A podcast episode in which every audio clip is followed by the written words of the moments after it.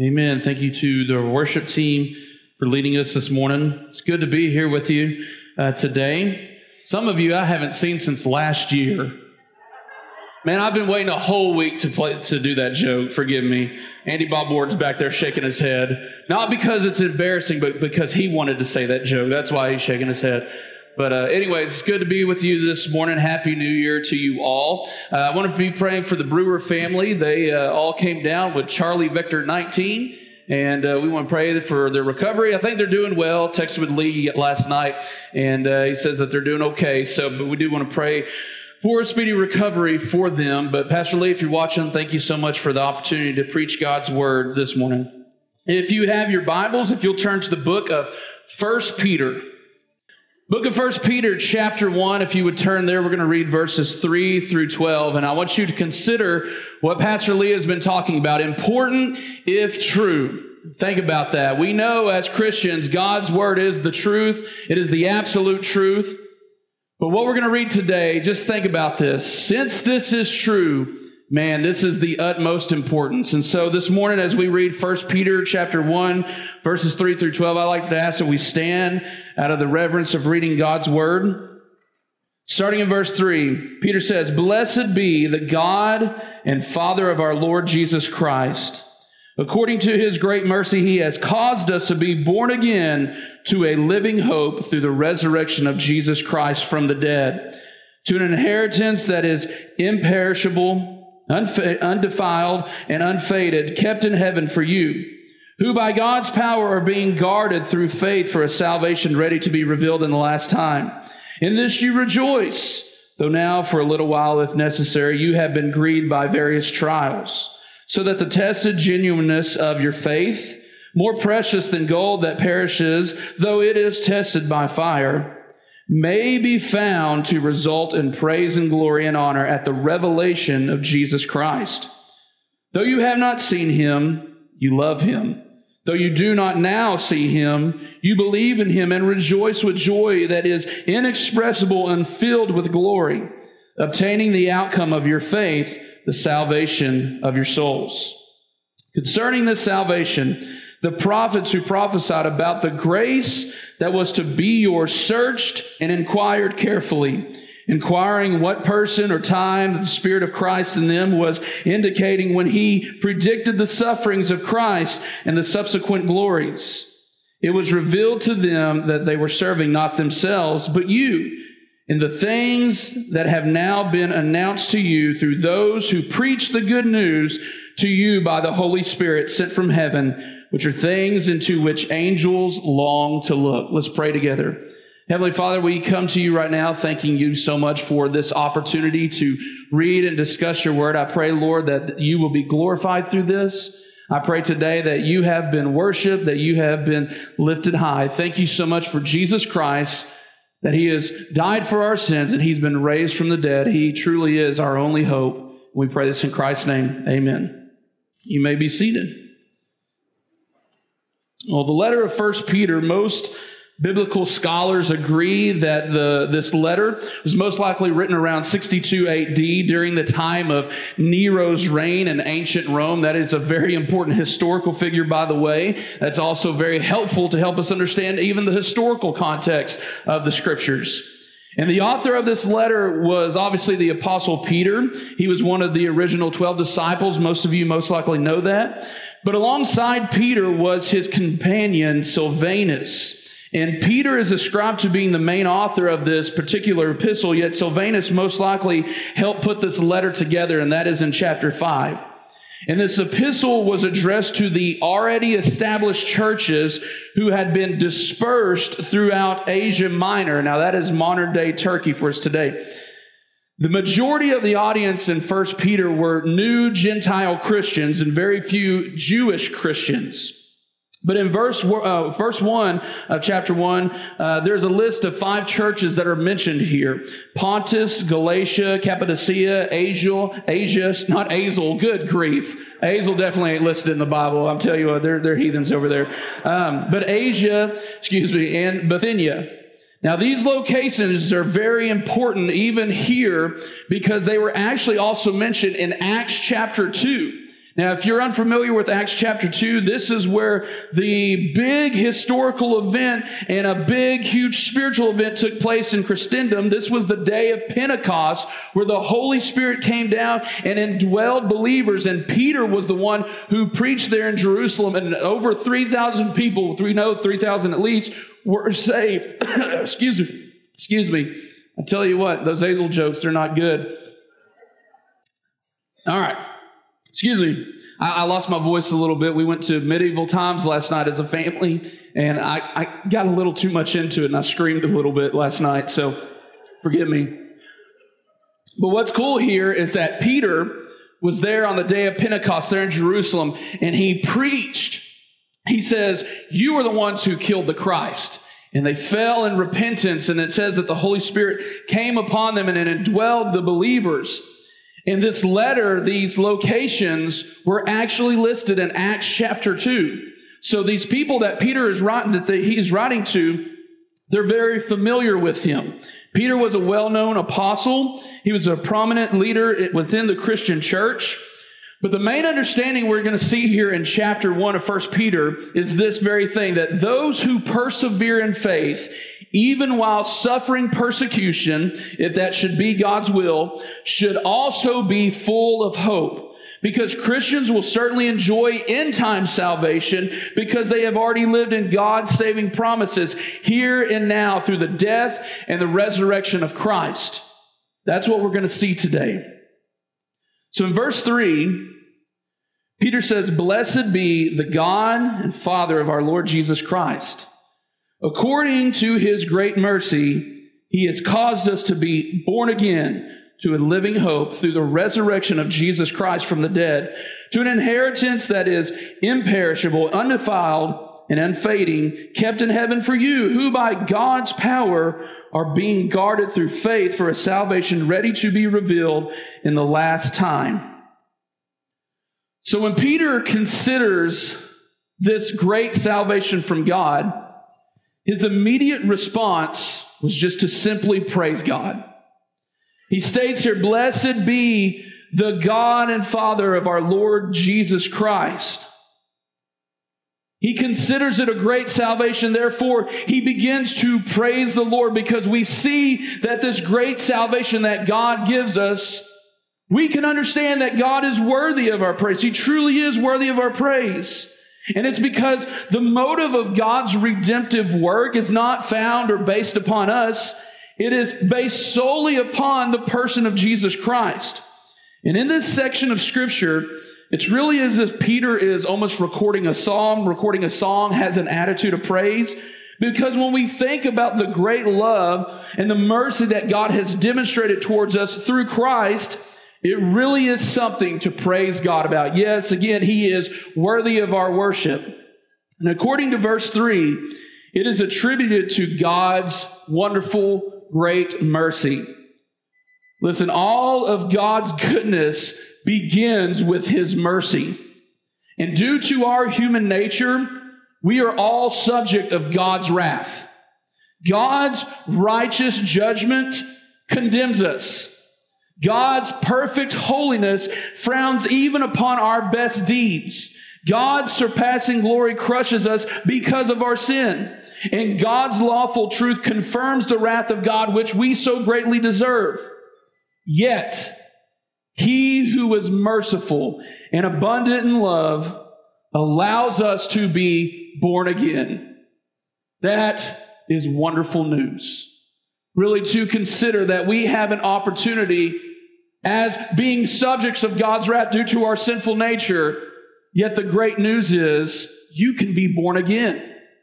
I say this as many times as I can, especially when I have an opportunity to speak at funeral services especially for those that are Christian people that we knew have passed on to um, and, and gone to be with the Lord. I always tell the families the greatest gift that they gave their family is that they were born again. And that is a great promise. Peter uses actually the same words that Jesus used in John chapter 3, verse 3, when Jesus has this wonderful conversation with Nicodemus. He says, If you want to see the kingdom of God, you must be born again. And the meaning of born again means that you have been born from above. It's a new life that is only found in God, that only God can provide. It is nothing from this earth. It is nothing from our own flesh that we can produce.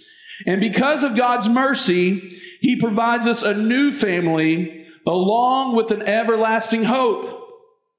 And you see, Jesus is not just hope for the day or even hope for the moment or even hope during a hard moment. But because we've been born again, Jesus Christ is our living hope who endures for all eternity.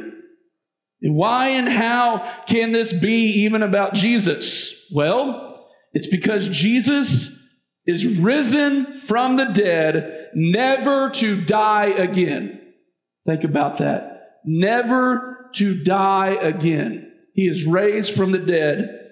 Revelation chapter 1, verse 18, the Apostle John receives the vision from the resurrected Christ there on the island of Patmos.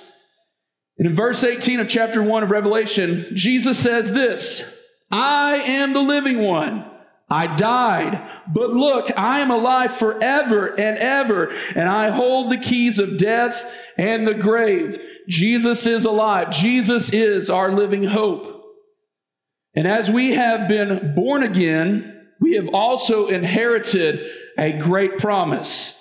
That is everlasting life with God, which is something that will never cease to exist. John chapter 17, verse 3, Jesus says in his high priestly prayer, This is eternal life, that they will know the one true God. And please understand, because we know God, God has the power to keep us saved. And there is nothing that we could do to lose this blessed salvation. Consider Jesus' words that were recorded in John chapter 10, verses 27 through 30. Jesus says, My sheep hear my voice, and I know them, and they follow me. That right there is the picture of salvation. And then he says here, I give them eternal life and they will never perish, and no one will snatch them out of my hand. My Father, who has given them to me, is greater than all. And no one is able to snatch them out of my out of the Father's hand, and I and the Father are one. So being that we are born again, this is also our position with God. This is our standing with God. Being born again also means that we have been justified by this faith. We have been justified by God. And because this is our position, our standing with God, we are now identified with Christ. We have been granted a wonderful inheritance that is everlasting. Nothing can tarnish or extinguish that promised inheritance that is only given by Him. And it's now that we here on this side of eternity as Christians are saved, we look forward to that day when Christ returns, which is the visible and physical future salvation. That is the promised resurrection for all those who have put their trust in Christ, the risen Savior. Then in verse 6, Peter says, In this you rejoice, though now for a little while, if it, ne- if it be necessary, that means if it's God's will, you have been grieved by various trials, so that the tested genuineness of your faith, more precious than gold that perishes, though it is tested by fire, may be found to result in praise and glory and honor at the revelation of Jesus Christ. Though you do not now see, though you do not uh, see him, you love him. Though you do not now see him, you believe in him and rejoice with joy that is inexpressible and filled with glory, obtaining the outcome of your faith, the salvation of your souls.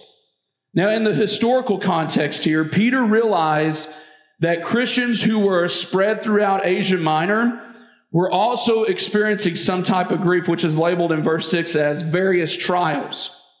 Now, we don't have any specific uh, information on what these trials were, but most biblical scholars do believe that the majority of persecution, due to some historical uh, uh, articles, that persecution was happening and that some Christians were being put to death either because they were Christians or because they were sharing the gospel. There were imprisonments happening. Uh, some were separated from their families for long periods of time. And so, yes, there were various trials, there was suffering going on with Christians. But I think it's important to note that at times, even in God's perfect will, God allows trials for his children. Sometimes it's to test our faith. Sometimes it may uh, come by the way of the Lord's discipline, which we should not despise. Sometimes it's because of unrepentant sin in our life. And maybe it's just because we live in a fallen world, but we have to endure trials on this side of eternity. And I would encourage you as a brother in Christ, don't lose heart during these trials. Don't give up. Because Peter says in verse 6 that God's salvation is more than enough to rejoice. Even in the midst of our suffering, God's salvation is more than enough to rejoice. Yes, the joy that comes from the salvation that God provides and even the grief that we experience here on this earth, those two can be mingled together. And we need to have a Christ minded grasp upon that. But again, in the midst of our suffering, don't lose heart. Don't curse God. Don't feel as if you always have this need to complete, completely rationalize it because there is a result of our many trials. There is a great result because our faith isn't tested because God doesn't know how much faith or what kind of faith that we have. Uh, it isn't tested. Uh, is, excuse me, it is tested because we often are ignorant of the kind of faith that we have. You see, God's purpose in testing is to display the enduring quality of our faith. This is why Peter compares our faith to the process of purifying gold. Now, there really is a really cool, neat process of how you purify gold. I'm not smart enough to really tell you how that works. I've seen it uh, on the YouTube before. But with that being said, Here's the bottom line that Peter wants us to understand. Here's the message that he is re- relaying to us. These sufferings that we endure as his people are there that our faith might be purified and be shown as genuine. Faith is tested to show that it is sincere faith. It is tested to show that it is true faith. Faith is tested to show the strength of our faith. Faith is tested to purify us, which is the sanctification of the believer, that we would grow in holiness to the Lord. Then in verse 8, Peter, clearly he had seen Jesus both before and after the resurrection. But most likely, most of these Christians in the early church had not seen Jesus. But nevertheless, they loved him. Jesus was no less real because they had not seen him. And this stands true today. No, we have not seen Jesus, yet we love him because he loved us first. No, we don't see Jesus yet. Our faith is in him because of the historical resurrection of the Savior. But I do find it interesting. Peter clearly states here in the scriptures we do not see him. Yet there's these self-proclaimed prophets and apostles today out there that they are claiming that Jesus visits them physically on a regular basis. Yet somehow they haven't died from that. I don't understand that. My dad used to say, it don't take a rocket surgeon to figure that one out. They're lying. They're both lying and being deceptive. That's silly. It's ridiculous. It's harmful. And I would just encourage you, if you hear that, if you hear people claiming this extra biblical revelation that Jesus comes to them in bodily form and tells them that they need to do this even though it's not found in the Word, mark and avoid them. Because the scriptures say we do not see him, but yet we love him because he first loved us. No, we don't see him. But the point that, it, that Peter is making here is that one day, which Peter states as the revelation of Jesus there in verse 7, that is the day when all believers will finally see Jesus face to face. Not now, but because we have faith and this faith is being tested, God is making us holy into the image of his son.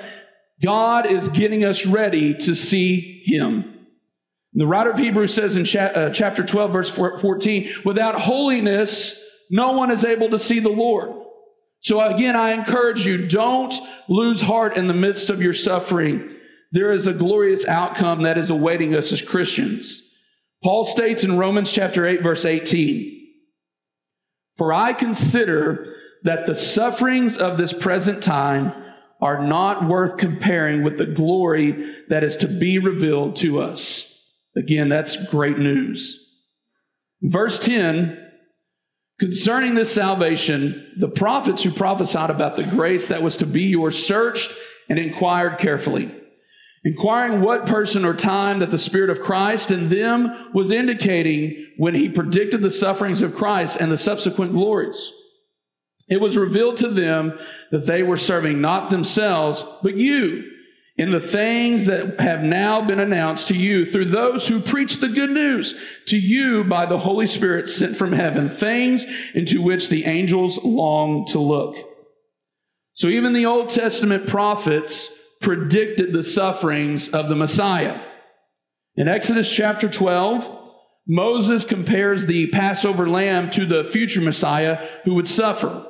In Leviticus chapter 17, Moses again says that the Passover lamb will spill his blood for redemption. Numbers 21, Moses makes the bronze serpent that, rep, uh, that represented the Son of Man that would be lifted up for salvation, and Jesus affirms this in John 3. Psalm 22, David prophesied that the Messiah would be scorned and forsaken. This is the famous psalm where David says, My God, why have you forsaken me? And then Jesus says that while he's on the cross. In Isaiah 50, Isaiah tells us that the Messiah would be mocked, physically abused, and Isaiah 53 teaches that the Messiah would suffer and be murdered for his sheep, plus many, many more. Peter reminds Christians here that everything that was written by the prophets of the Old Testament came from the Spirit of Christ, which is the Holy Spirit. This is not a different spirit. No, this is just another term that is used for the Holy Spirit. To help us understand that, 2 Peter chapter 1 verses 19 through 21, I want you to listen carefully to this. Starting in verse 19, Peter says, and we have the prophetic word more fully confirmed, to which you would do well to pay attention as, as to a lamp shining in a dark place, until the day dawns and the morning star rises in your hearts. Knowing this, first of all, that no prophecy of scripture comes from someone's own, someone's own interpretation. For no prophecy was ever produced by the will of men, but men spoke from God as they were carried along by the Holy Spirit.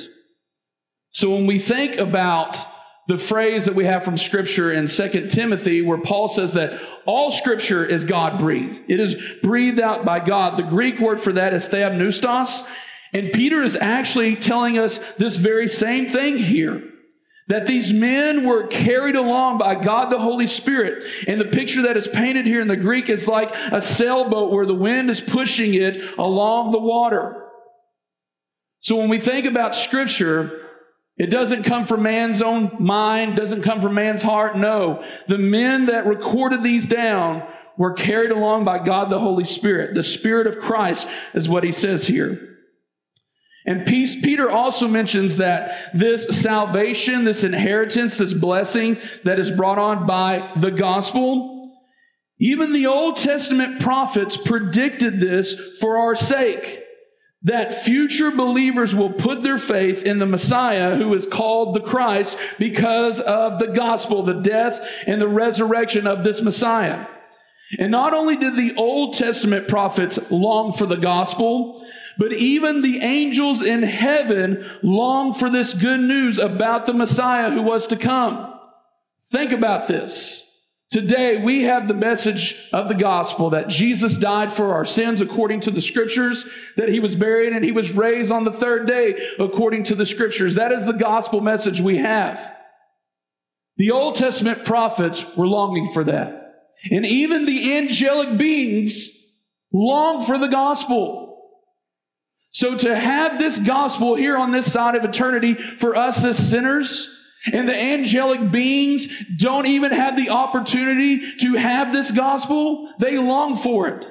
What a blessing it is that we as sinners have the greatest news in the history of mankind. The gospel message that is able to save the soul is given to us. Christians, we have received an astonishing blessing through this gospel message. And the salvation for our souls has been accomplished. This promised inheritance that we have received should motivate us to set our hope entirely upon our future reward. And then today we should live in fear of the God who redeemed us at the cost of his own son. So in conclusion of the message today, what a blessing it is that we have been born again into a living hope that endures for all eternity. Can't be taken from us. God will hold it for us. In the midst of your trials, Christians, don't lose heart. There is a result to our many trials. Don't lose heart because God is getting us ready to see Him. God is getting us ready to be with Jesus. Never lose sight of this great salvation that God has given us. How great a salvation we have through our Lord Jesus Christ. Let's pray together. God, thank you again for your word. I pray, Lord, that you have been exalted and Lord, that we have understood your word and that it would lead to obedience to you. God, thank you so much for sending your son Christ. That is how you demonstrated your love towards us by allowing your son to be sacrificed on our behalf. But Lord Jesus, we know that, that in this horrible death that you did not deserve, that we deserve, God, you have extended wonderful mercy towards us. Help us to never lose sight of the wonderful mercy that you have given us. Help us, Lord, to walk in an obedience and fear of you today. And God, as you are taking our lives and you are molding us like the clay, because the scriptures teach that you're the potter. And God, I pray that you would mold us, that you would sanctify us, God, getting us ready to be in the presence of you. Lord, may we walk humbly with our God. May we love you. May we cherish you. And God, may we have the opportunity to share the gospel with those in need. Thank you for all that you've done for this. We pray this in Jesus Christ's name. Amen.